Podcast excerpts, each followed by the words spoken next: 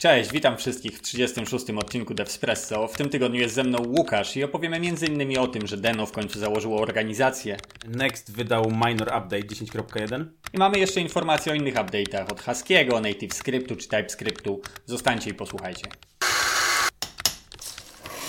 Devspresso. Newsy przedstawi dzisiaj Julek. I Łukasz. Deno 29 marca ogłosiło na blogu, na, na blogu dokładnie wpis zrobił Ryan Dahl, czyli creator, tak, twórca tego całego bałaganu, ogłosił, że założyli organizację. Co? Nie no, śmieję się, że powiedziałeś całego tego bałaganu. Mm, tak jakby, tak byś uważał, że Node jest bardziej ustrukturyzowany niż Deno. A nie, nie, nie, nie miałem nic na myśli. Może po prostu Mhm. dobry humor mi się udziela i tak wyszło. Dobrze, ale w każdym razie. Deno założyło organizację. Ogłosili to 29 marca na swoim blogu, że w końcu udało im się założyć organizację i na sam początek od inwestorów zebrali 5 milionów dolarów. Mm, Wiesz co, tak mi się wydaje, że i mało, i dużo. Nie wiem, jak traktować tą liczbę. Ona nie wydaje się jakoś super wielka w świecie mm, inwestycji w technologię, a Deno wydaje się fajną, przyszłościową technologią, więc spodziewałbym się, żeby było tego więcej, no ale nie jestem inwestorem. Przede wszystkim to są inwestycje od czterech czy pięciu osób, takich dużych figur, kogoś tam z organizacji Mozilla, kogoś tam w jakichś innych e, ważnych instytucjach, więc to nie jest duża ilość osób, która zainwestowała. To jest pierwsza rzecz. Ale druga rzecz, myślę, że jeżeli sam ciupiesz paczkę i masz wyłącznie kontrybutorów, a twój projekt rośnie, to wierzę, że 5 milionów na start może bardzo dużo zmienić. Jakby wiesz, całe, całe budowanie, y, łatanie bugów, czy w ogóle możliwość zatrudnienia kogoś, od, które, od kogo można czy w ogóle możliwość zatrudnienia kogoś, od kogo można odbijać myśli, to już jest dużo, no nie? A tutaj Ryan Dahl od razu zapowiedział, że wchodzi ekipa i będą budować to już od tej pory jako zespół. Więc to jest, to jest według mnie bardzo duża zmiana. Systematyzują się, mają organizacje, mogą zatrudniać ludzi, są w ogóle podmiotem prawnym w tym momencie. Dla inwestorów to jest ciekawsze. Myślę, że to otwiera bardzo, bardzo dużo furtek dla nich. Tak, yy, rewelacja. Ja im życzę powodzenia. Ja też. Dobra, to może teraz o Nexcie wyszedł 10.1, czyli minor patch. Mm, Next 10 został wydany 5 miesięcy temu i nie wiem, czy pamiętasz, ale on wtedy się trochę skupiał na poprawach gdzieś tam wydajności, szczególnie w obrazach i dostarczyli wtedy taki komponent, który nazywa się Next slash image. Mhm. Tak, było, było. I on nie jest może jakiś najfajniejszy w używaniu. Ja słyszałem, że tam jakieś z nim są różne bugi. Natomiast teraz właśnie ruszyli po to, żeby e, ten komponent trochę poprawić. Może trochę odchudzić dependencji, bo do tej pory ten komponent był optymalizowany przez natywne dependencies, natomiast teraz będą robić to przez WebAssembly i tym samym mogą targetować również e, e, Apple Silicon M1, ale to o tym zaraz. Mhm. E, komponent Next Image dostaje również customowy loader. Mm, czyli Super. teraz nie jesteś zmuszony do korzystania już z największych dostawców, czyli na przykład, nie wiem, z Cloudinary, tylko możesz sobie napisać swój własny loader i sięgnąć do własnego serwera po obrazek taki jak, e, taki jak chcesz. Mm, Co jeszcze nowego? Dla mnie mega ciekawą rzeczą, która wchodzi w 10.1 to jest Shopify Integration. Bo Okej. e-commerce jako branża, no to ona jest w, je, w nieustannym boomie od pewnie, nie wiem, 20 lat. Ona jest po prostu, każdy kolejny rok to jest trzy razy rośnie, nie wiem, rynek e-commerce. To jest, strzelam teraz, nie? Ale to jest po prostu y, coś, co rośnie non-stop i będzie rosło w, w najbliższej przyszłości. I fajnie, że, e, że Next.js zauważa ten temat i że myśli, że może coś w, tej, w tym temacie pomóc ludziom, nie? Mhm, tak. Więc dobrze jest używać takich narzędzi codziennych twoich i że możesz komuś sklepać sklep prościej. To prawda, takie integracje są rzeczywiście, rzeczywiście ciekawe i ważne. Tak jak powiedziałeś, branża e-commerce'a to jest coś, co rosło, rośnie i będzie rosło i to się chyba nie zmieni po prostu. Tak, to jest, to jest takie zdumiewające. Kiedy o tym nie czytasz, to wzrost e-commerce'a 30%, nie? I Tak, kolejny, i dalej, Mhm. tak. No, to są super zmiany w Nextie. Ten, ten komponent image rzeczywiście zdarzało mu się być problematycznym po prostu, no nie? Mhm. A E, jeżeli mówią, że to rozwiązują, no to ekstra. No ciekawe jak rozwiązują, wiesz, może jakieś będą nowe rzeczy, które będą nie domagać. A w tym komponencie jeszcze jakieś są nowe layout zmiany. Mm, doczytaj sobie. Dobrze, będę musiał w takim razie. Słuchaj, to jedziemy dalej. Wydaje mi się, że taka mała paczka, która może wymagać wspomnienia, to Husky. Kto używa, ten wie, kto, kto nie używa, ten najpewniej gdzieś ma podobne rozwiązania. Wiesz co, a ten, kto używa, ale nie wie, że używa, to się wkurza. tak, również. No, e, Husky wyszło w wersji 6.0.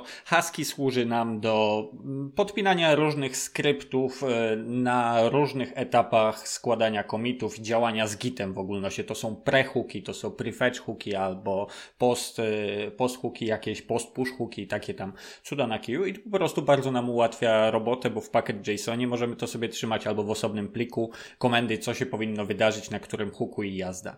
No i oni mieli taką akcję, że na wersji 5 zmienili licencję. Ich celem było ułatwienie inwestorom zainteresowanie się tą paczką. E, zdaje się, że to nie wypaliło, bo Husky 6.0 prócz dwóch czy trzech malutkich update'ów przywraca Husky, licencję Husky wraca MIT. z podkulonym ogonem.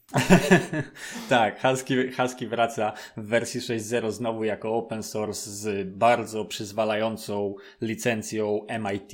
E, Więc jeżeli jesteście na wersji Huskiego 4 ileś tam, która ostatnia była open source'owa, bo piątka jakby troszkę została przymknięta, to Husky 6.0 znowu jest dostępny i można się nie przejmować licencją.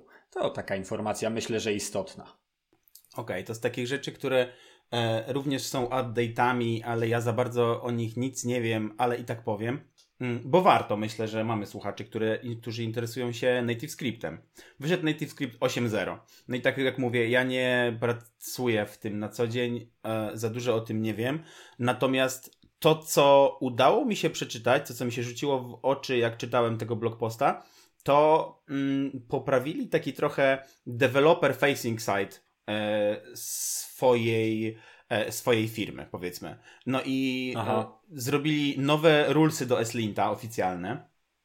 Mhm. Zrobili nową stronę internetową i nową dokumentację. I powstał pierwszy oficjalny e, poradnik best practices do, do Mhm. NativeScriptu.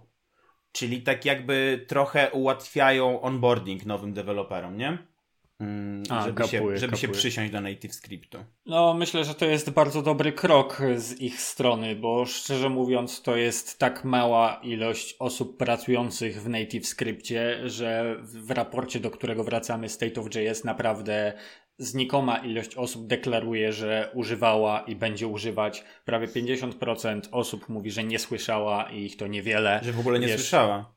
Tak, no właśnie, Mhm. że, że w ogóle ich to niespecjalnie. Tam to troszkę, troszkę maleje, perspektywa jest e, spadkowa z biegiem lat, ale nadal sporo osób Ja mówi, myślę że sobie, że po prostu ta nisza robi się jeszcze, jeszcze bardziej niszowa. No bo tak naprawdę ta nisza to co jest? Budowanie pseudo trochę natywnych aplikacji z użyciem nie Reacta, nie? No bo jak chcesz użyć Reacta, Mhm. no to masz React Native'a, a jak chcesz użyć innej webowej technologii, czy to jest Vanilla JS, czy nie wiem, Angular, to wtedy chyba używasz NativeScriptu. No, anyway, bardzo dobrze, że podciągają takie rzeczy właśnie jak dokumentacja, usprawnienia po prostu dla deweloperów, bo to jest y, jedyna rzecz, która może im ułatwić egzystencję dalej, nie? Mhm. No a jak mówimy o takich mniejszych update'ach, czy o rzeczach, o których znamy się mniej, a chcemy powiedzieć, Dawaj. jeszcze jest, jeszcze jest kilka drobnostek. Na przykład biblioteka HLS.js w końcu wyszła w wersji 1.0. Znasz tą bibliotekę może? Albo w ogóle tematykę HLS? Tematykę HLS trochę liznąłem, natomiast jeśli chodzi o lipkę.js, to nie. Okej, no to lipka HLS.js jest po prostu narzędziem, które powoduje, że nie musimy korzystać z natywnego API przeglądarki, żeby posłużyć się streamingiem przez web. Dokładnie HLS oznacza HTTP Live Streaming i to jest po prostu protokół komunikacji, który pozwala ci, wiesz, nie przesyłać całego pliku, dokładnie do wideo oczywiście służy, nie przesyłać całego pliku, tylko przesyłać jego fragmenty, nie? I, I nie tylko jest to HTTP based, ale jeszcze na dodatek ma mm, adaptuje bitrate streamingu, czyli zmienia ci jakość w trakcie przesyłania materiału, tak? Na przykład to, co YouTube potrafi zrobić. Nagle skacze ci jakość w dół, bo, bo po prostu zauważył, że masz gorsze łącze, nie? Druga sprawa z tym HLS.js jest taka, że e, opiera się na natywnym HTML-owym tagu video. Nie potrzebujesz żadnego playera, żeby posługiwać się HLS-em, streamingiem, czy żeby zaserwować to u siebie. Wystarczy ci ta biblioteka, bezpośrednio y, podpięcie jej i, i tyle, bo videotagiem potem i source'ami, które dostarczasz, możesz sobie obsłużyć, wiesz. Możesz na przykład podać kilka linków i jeden wskazujący na jakieś źródło, które nie nadaje się do streamowania i HLS posłuży się tym jako alternatywa dla przeglądarek, które nie rozumieją tego, że można coś streamować, tak? Za stare albo nie obsługują tego protokołu. To, to taka sprawa. No i w końcu, w końcu, w końcu wyszli w wersji 1.0. To im zajęło ładnych parę lat, ale nareszcie są.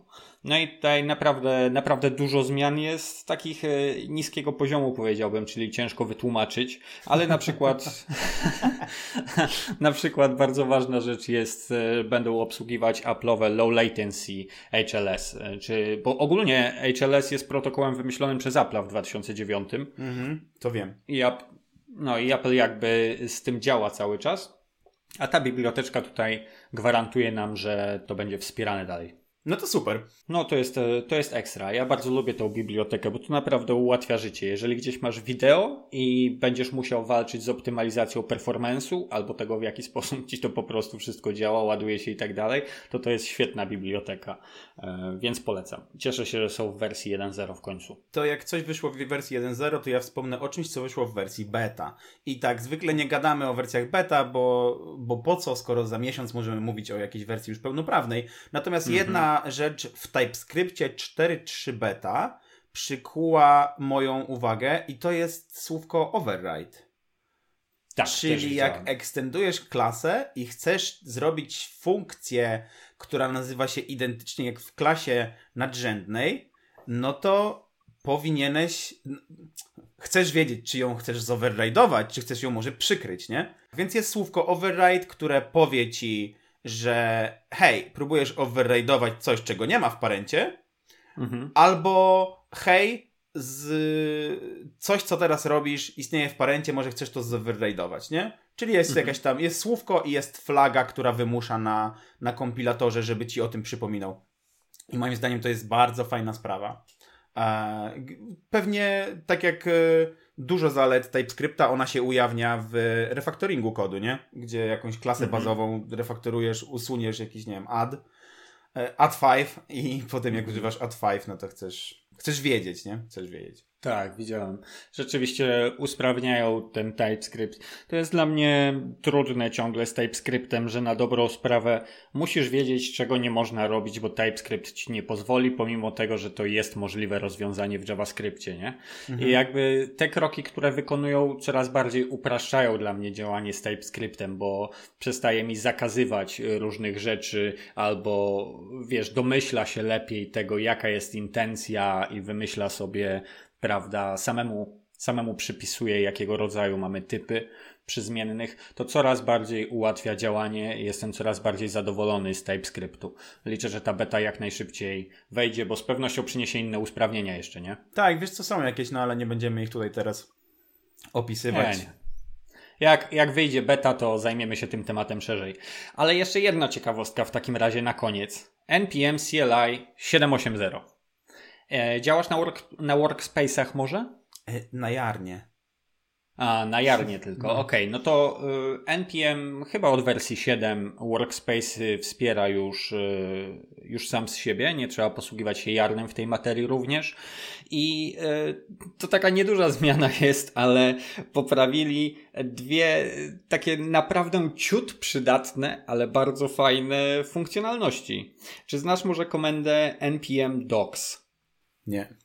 albo npm repo? Nie, żadnej z tych komend nie znam. Żadnej z tych komend nie używam. No w ogólności jak, się, jak, jak wejść na dokumentację NPM CLI, a tam jest strasznie dużo różnych komend, które do różnych rzeczy mogą Ci służyć. E, Te są takie mniej zauważalne i nie spotyka się ich w żadnych customowych skryptach w package.jsonie, bo i po co? NPM docs React na przykład otworzy Ci stronę dokumentacji paczki. W internecie. Bierze twoją defaultową przeglądarkę i otwiera ci stronę Reacta, nie? Natomiast N- npm repo React otworzy ci githubową stronę z repozytorium kodu Reacta e, od Facebooka, no nie? I problem był taki, że jeżeli działałeś na workspace'ach, to te komendy nie działały. W tej chwili je usprawnili, nie? Więc to jest Naprawili coś, czego nie używam w paczce, której też zresztą nie używam. tak, to są takie, takie zmiany dla ciebie. No są jeszcze oczywiście inne, inne elementy związane bezpośrednio z, z, z samym NPM-em. Poprawili też dependencje, podbili jakieś takie rzeczy, więc y, pracują, działają i dostarczają nowe funkcjonalności, co jak zwykle super. Dobra, ty, może ja z takiej, ja z takiej jednej e, ciekawostki, którą mogę się z tobą podzielić, no to e, tydzień temu był Primo Aprilis, nie? 1 kwietnia. I, i oczywiście tam na Stack Overflow były jakieś e, heheszki, ale jeden z fajniejszych heheszków, które widziałem, to jest gość, którego ja obserwuję na mm, YouTube, e, William Candilon.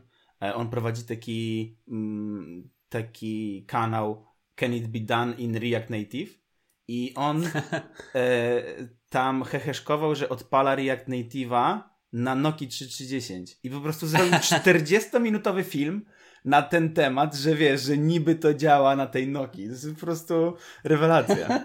Nokia 3310 wierzę, że byłaby w stanie pociągnąć nie tylko React Native'a, ale również Combine e, z krowami na pace, więc to jest jednak niezniszczalny sprzęt. Dobra, Łukasz, e, z mojej strony to już wszystko. Nie mam żadnych więcej nowości. Myślę, że to jest wszystko, co się wydarzyło w tym tygodniu w JavaScriptie. No, zawsze jakieś minor update'y są. Cieszę się, że możemy się podzielić informacjami na ich temat, ale nie ciągnijmy już na siłę słuchaczy. Przychodzę tutaj po konkretne informacje. Poprośmy ich tylko grzecznie, żeby zostawili nam lajka. Jeżeli mają ochotę podzielić się jakąś opinią, to komentarz. Będziemy za to bardzo wdzięczni. Jest to dla nas bardzo istotne. Dzięki Łukasz, na razie i do usłyszenia następnym razem. Dzięki, cześć.